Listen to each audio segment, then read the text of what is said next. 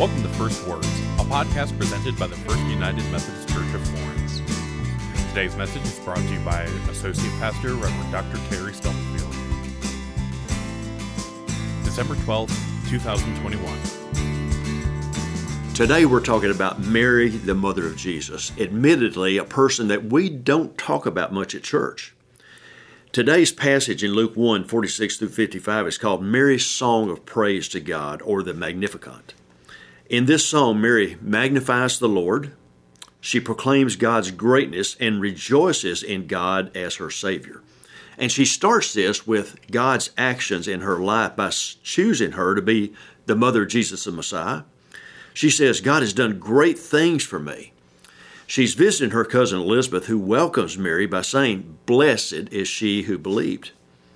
In our culture, blessed or blessed has become a meme, and feeling blessed is seen regularly on Instagram and Facebook entries. It's applied to delicious meals, fabulous vacations, shopping trips, or our children's photos. And blessed has come to mean living a life of privilege and comfort when everything's going well and all seems right in the world.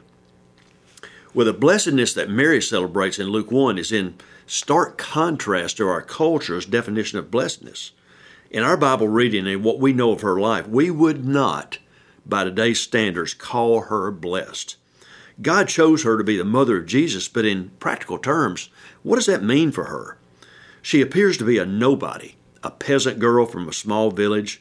Her family can't afford fancy food or clothes, and her friends and neighbors see her as a disgrace because she's not married and she's pregnant.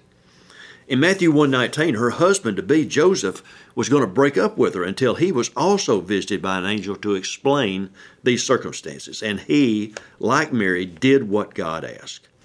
Now today, if you're here in person, I invite you to look closely at the banner and the posters we have displayed today. It's also in your order of worship material. And if you're at home, you can Google Henry Ossawa Tanner and his painting called The Annunciation. This painting was done by this man who was a son of an African Methodist Episcopal minister. He studied at the Pennsylvania Academy of Fine Arts in Philadelphia under Thomas Eakins, who was a famous early American artist. He also studied in Paris and in France and in the Middle East. And he's known for his biblical art, and he was the first black artist of note in the United States. His painting of Mary, she is shown in peasant clothing, being woken by the angel, who's presented as a shaft of light. And you'll see in this piece of art, there's no wings, there's no halos. It's depicted in what would have been an original setting and naturalistic details. And this visual may give you a better understanding of the story from Luke chapter 1. Now, Mary was a righteous girl. She knew the Old Testament because she quotes Hannah's song, Hannah's prayer in her song from 1 Samuel 20. And she equates God's actions in her life with God's saving actions in history. Now, we have experts in every field, auto mechanics, wine tasters, roofers, surgeons, fly fishermen, and even theologians. And when we need advice, we seek an expert advice. Now, I don't know a lot about jewelry, even though I bought some jewelry in my life, but I know that sometimes necklaces, bracelets, ring settings break. Pearls are strung on silk thread, and they need to be restrung periodically. Can you imagine if your pearl necklace breaks and beads scattering on the floor of a cruise ship or in the elevator of a hotel or on the dance floor? Well, we also have pearls, our wisdom, our beliefs, even our prejudices.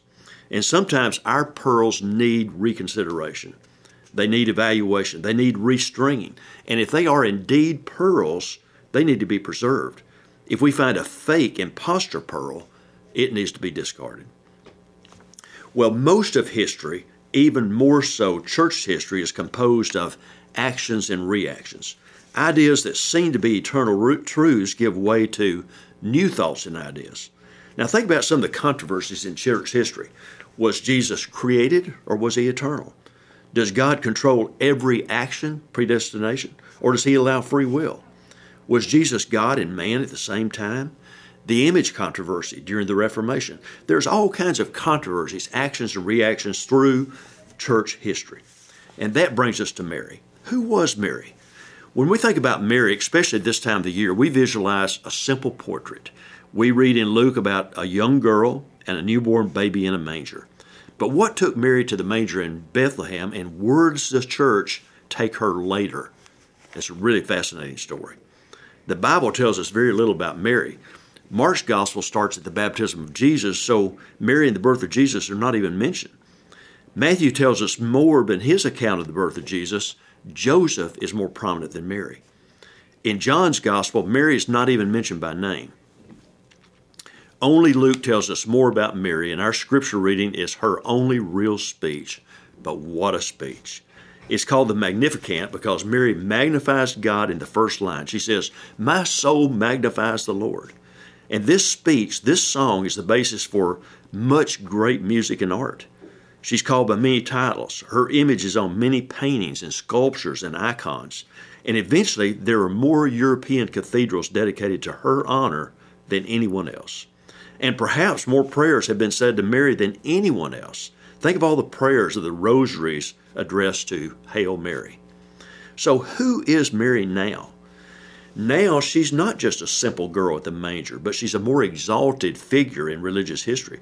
She's so exalted that many of the 16th century church reformers thought too much was being made of Mary.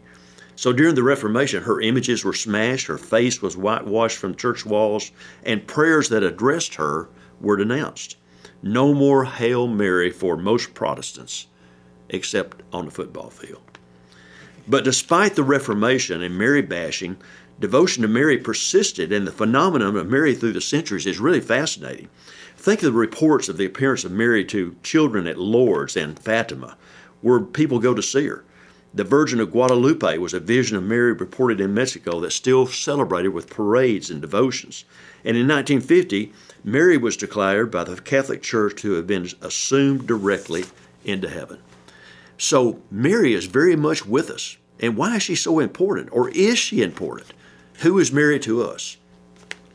Well, just as the church throughout history has thought and rethought theology on various matters, restringing the pearls, so to speak, let's think about Mary and share our thoughts in light of our experiences. Now, most of us, to be honest, tend to ignore Mary. We know she's the mother of Jesus, but she was just a girl. In church, we talk about Paul and Peter and Andrew and James and John. We talk about John Wesley. We talk about Old Testament figures like Moses and Abraham and Jacob and Isaac. We talk about women in the Bible like Rachel and Ruth and Mary and Esther, Martha and Mary. But we do not talk about, maybe we have an aversion to talk about Mary, the mother of Jesus. And maybe it's because we're suspicious of other religious people who have Madonnas in their church buildings and statues of Mary on their car dashboard, or shrines to Mary in their garden, or they pray to Mary instead of Jesus. Look in our hymnal. There are few, if any, hymns that mention Mary, apart maybe from a couple Christmas carols. Maybe some Christians went to one extreme in the elevation and adoration of Mary, and others went to the other extreme. But the Bible plainly says Mary is the most blessed of all women. Maybe, just maybe, we need to renew our appreciation of Mary. We meet Mary in the Bible as a girl, a young woman. And this was an exciting time for her, as would be anybody her age. Who will she marry? Has her dad picked out a husband yet? Who will be the mother of the Messiah, the Savior? And we know from her song in Luke 1 that she knows about the prophecies of the Messiah being born of a young woman. Could it be me? Who will it be? Well, Mary's dad arranged for her to marry a carpenter named Joseph. They would be engaged for a year, and then they would marry.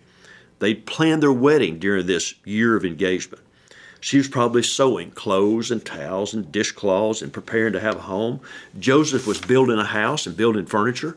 And then we find in Luke, Mary is visited by an angel sent from God. And the angel said, "Rejoice, favored one, the Lord is with you." Mary didn't know what was going on. The angel said, "Don't be afraid. You found favor with God." God is telling Mary, don't be afraid now or about your future. And Mary simply asks, how can this happen? How can this be? And the angel tells Mary that this will happen by the power of God's Holy Spirit. In fact, he says, the Holy Spirit will shadow over you, which is really interesting. It's the same language that's used in the creation story in Genesis when the Holy Spirit shadows over the waters before life was created. Well, the angel left. Mary is overwhelmed. What do you think she was feeling? fear, excitement, questions. She goes to her older cousin, Elizabeth, who tells her, "Blessed are you among all women, and blessed is the child you will have. You are the most blessed, and you have believed God's word to you." Then Mary sings this song of happiness recorded in Luke 1. She says, "My soul praises the Lord, for God is my salvation. I am so happy in God, my Savior." And this is the outline of the story of Mary. As we study the Bible, think about this. Mary is the only person who knew Jesus his whole life. Mary loved him before he was born, just like you mothers loved your babies even before they were born. Mary loved Jesus when he was born and when Jesus was a child. She fed him, she bathed him, she sewed his clothes. She taught him to talk and read. Jesus amazed her at age 12 when he was in the temple discussing religion with the men there. She was with Jesus at the wedding, and she pushed him to do the miracle of turning water into wine. She was there in unbearable pain as she saw her son Jesus die on a cross. She was there to see Jesus raised from the dead. The Bible says she's the most blessed of all women. There's three major lessons from Mary. First of all, God chose a willing person to accomplish his purposes on earth. Mary is described as a servant, a handmaiden, a servant girl. She wasn't an upper-class rich girl. God didn't choose a girl from a rich or powerful country like Egypt or Assyria or Babylon. God chose a little town called Bethlehem in a little country called Israel. But just like Jesus was born in an humble stable, Jesus is born in humble hearts, Mary's and ours. And God can use all of us, any of us, in his great work if we're willing, like Mary was willing. Well, Mary also, number two, believed God chose her for this great thing. She said, "I'll do what you want me to do." She didn't say, "I'm not good enough. Give me a sign, prove it to me, explain it." She believed. And just as God chose Mary, God chooses you and me. He chose us for a purpose. God has a purpose for every one of us. God chooses this church, this congregation, to accomplish good works of love on the behalf of Jesus. God has a purpose for each of us and for this church, just as he did for Mary. And then number three, when Mary realized the miracle that God had worked in her, she praised God in song. She said, "My soul praises God. God has remembered and chosen me. Praise God."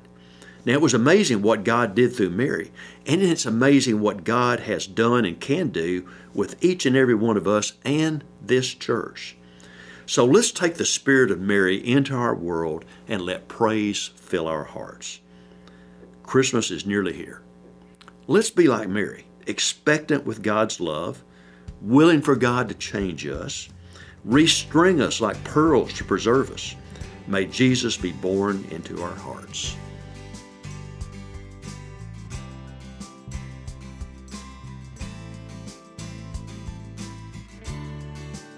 Thank you for listening to First Words.